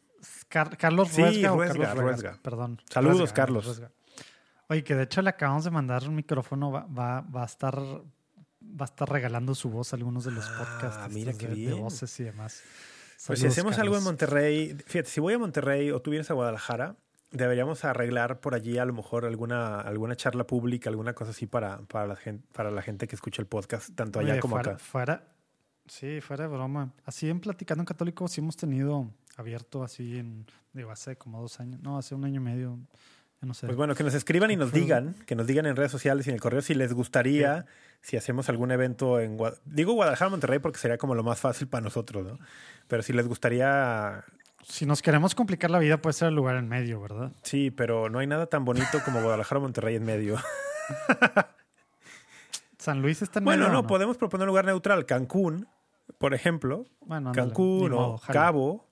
Pero bueno, que nos escriban y nos digan si quisieran que hiciéramos un, un, un evento, no sé, alguna charla, alguna conferencia y si irían dos personas, ¿verdad? Bueno, ya. Y, y próximamente les avisamos de. a ti también te aviso, el happy hour de Tómatelo. Sí, porfa, avísame. Avísame con, avísame con unos dos días de antelación, por lo menos. Oye, bueno, ahí te va. Este juego se lo, se lo estamos robando a, a mis amigos JD Flynn y Ed Condon. ¿Por qué lo sabía? Entonces, ¿Por qué lo sabía? Ya lo sabía. entonces eh, en honor a The Pillar, que tú sabes que se ha vuelto, se ha vuelto mi, mi medio más confiable después de Vatican Los amas. Eh, de, de noticias. Saludos y a The Pillar, los- The los Pillar. respeto. Entonces, si alguien que, que los conozca les dice les- que les mandamos saludos, ya saben. Oye, bueno, mira, te voy a decir, te voy a decir tres diferentes cosas y tú las vas a acomodar en orden de mayor a menor. Sí, ¿ok? ya. En preferencia Sí, para sí, ti. va. ¿Ya? ¿Está claro? Va. Ok. América, Atlas, Rayados. si vieron la, la cara de... de Hasta abajo, América. No, pero empieza de arriba, a ver. Vamos, que ninguno me, ninguno me, ninguno me gusta. Yo soy de mis chivas. Por eso pero digo, de estos tres que me das a escoger entre lo, lo No, malo, ve- Vete hacia el grano, ¿no? me das a escoger no, entre lo malo o lo peor, voy a poner uno, Rayados, dos, Atlas y tres, América. Vale, va, va más difícil. San Gregorio primero el Grande, San Ambrosio y San Jerónimo. No, no quise meter a, a San Agustín, pero son los primeros A ver, primero. padres. Ah, padres primero San Jerónimo. Yo tengo, yo tengo un cariño especial por San Jerónimo. Lo considero uno de mis patronos personales por el tema de la Sagrada Escritura. Y, ojo, ¿eh? Porque compartimos fecha de nacimiento. Ah, ya salió el pene. Que- Bueno, que- vamos a editorializar menos. Que ya viene, por cierto. ¿no? ¿eh? Ah, sí, oye, di- dime, porque no sé ni cuándo cumple. Bueno, ahorita reviso cuándo es el Ya- día de San Jerónimo. Ya viene mi cumpleaños y el de San Jerónimo. Entonces. el Bueno, entonces San Jerónimo y luego. San Jerónimo y luego San Gregorio Magno y luego San Ambrosio. Si de San Jerónimo, dice que es el 30 de septiembre. Eso Ese es el día que se celebra su fiesta, pero no nació ese día. Ese día murió.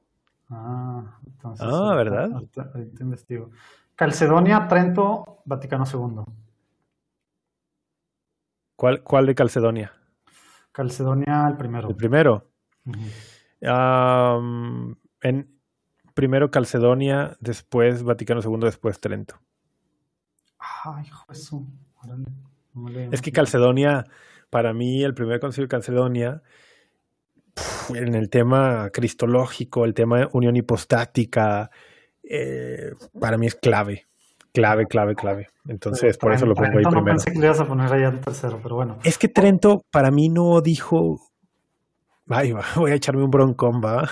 Sí, mejor, Pon- pero Pongo en segundo el Vaticano II por la actualidad, por los tiempos, por la necesidad de. Aunque solo haya sido pastoral, Eh, Sí, sí, por la necesidad del ayornamiento. lo, lo hablamos por, sí por la eso. secularización en el mundo. O sea, lo pongo allí porque creo que es muy, muy Oye, pero de importante. todos modos, neta, luego hay que hablar si sí es cierto que solo fue pastoral. Sí, No, no y, esto no significa, o sea, esto estamos jugando un juego, ¿eh? no estoy haciendo menos a Claro. Trento. Estoy Por jugando un juego donde me obligas, está. Ah, donde me estás obligando a poner allí en orden. Pero. Orthodoxy, The Everlasting Man o The Man Who Was Thursday. Que quien no sepa, son tres libros de, de- del autor que, que es más ¿Qué? fan. que quiero Ah. muchísimo. Pues, a ver, primero, por cariño, por historia personal, eh, el hombre que era jueves, el hombre que fue jueves. Ujú. Mm, segundo, ortodoxia, or- orto- lo dije en Spanglish, ¿verdad? Ortodoxia. Ajá. y tercero, The el, el hombre eterno, sí, el hombre eterno. Carta Blanca, Tecate, Indio. Indio. Indio Ajá. número uno, Ajá. ah, carta blanca y tecate. Tecate al último, sí. Superman, Batman, Flash. Batman, Superman, Flash. Flash, Flash ahí, o sea, ¿qué hace Flash junto a Superman no y Batman? quién O más sea, meter, no supe a quién más meter, sí, pero no, Batman es mi superhéroe de, de ese universo de, de DC Comics, es mi favorito. Yo ni sé esas cosas, pero bueno, San Francisco, San Bernardo, San Ignacio. No, San Ignacio primero. Ajá. San Ignacio, San Francisco y luego San Bernardo. Neta. Sí. Wow, no, para mí primero San Bernardo. Honorio primero, León 12, Urbano octavo. No, bueno. Dime de qué fechas son. Dime de qué fechas son. Al menos sabes cuál es el peor de estos o no. El sí, Urbano octavo, ¿no? Fue el- Sí, claro. Pues ahí lo pongo en tercer lugar. y los demás, no sé. Primero Honorio, supongo, y después León 12. Bueno, whisky, vodka, ron. Así como lo dijiste. Ah, mira, En ese whisky, orden. vodka. Whisky, vodka, ron. Pues no, que no te gustaba el whisky. Bueno, pero tampoco me gusta el ron. Y el ron. y bueno, vamos a cerrar con broche de oro. Taylor Marshall, Boris o Fernando Casanova. Y Fernando Casanova. No, obviamente, obviamente, el, el- del- el que menos me disgusta de esos es Fernando Casanova. Eh, No, sí, ¿y sí. y? Ya. Fernando Casanova, porque además, eh, hermano en la lengua hispanoamericano, y no me parece que esté tan allá como los otros dos. Hijo, la, la- está bien difícil poner el- escoger el 2 y el 3, ¿eh? Está, es- yo- muy difícil. Aquí yo no, primero a Boris. yo pongo, en, yo pongo en, ter- en tercer lugar a los dos. El, yo creo que también yo pondría a Boris y en último a Marshall. Sí. Boris lo que hace mucho es exponer, ¿no? Y de una forma así, muy así. Pero el otro, pues sí está. Sí, Franca. Contra el ¿verdad? sí, sí, ento- sí, de- estoy de acuerdo. Pondría en segundo a, a Michael Boris de... ¿Cómo se llama su apostolado? Se llama Church Militant, ¿no? No sé que era una Sí. apostolada, pero bueno. Bueno, Church Militant y en tercer lugar a Taylor Marshall, sí. Bueno, pues ya conocen un poquito más a Rafa. Gracias por jugar. Gracias amigos de The Pillar por sacó, su sacó, sacó, sacó mucho el, el cobre. Eh, sabemos lo que hay en tu corazón, Rafa. Gracias por compartirlo. Ok. Nada, fue el cobre nomás. Amigos de, amigos Es de Tigres. juego. Amigos de Tigres, escogí rayados porque tenía que escoger entre esos tres equipos, eh, pero no, no, no me lo tomen a mal. Oye, bueno, pues nos vemos en, en Pascua. Espero yo que ya con, ya con unas buenas bebidas de mi parte. Venga, pues un abrazo, que Dios te bendiga a ti, José Manuel y audiencia. acuérdense, próxima semana vivir con todo, la Semana Santa, Triduo Pascual. Cierto. Y pues bueno, empezar la Pascua con todo. Ya platicamos un poquito de esto empezando Cuaresma, pero a eso vamos y eso va nuestra vida, ¿verdad? A la Sí, Pascua, a la resurrección. Que seamos católicos de Pascua y que, y que vivan, sí, yo sí realmente les deseo también que vivan unos días santos muy santos. Así, unos días santos muy santos. Órale, Ya está. Bueno, pues sobres. Nos vemos en dos semanas. Dios los bendiga.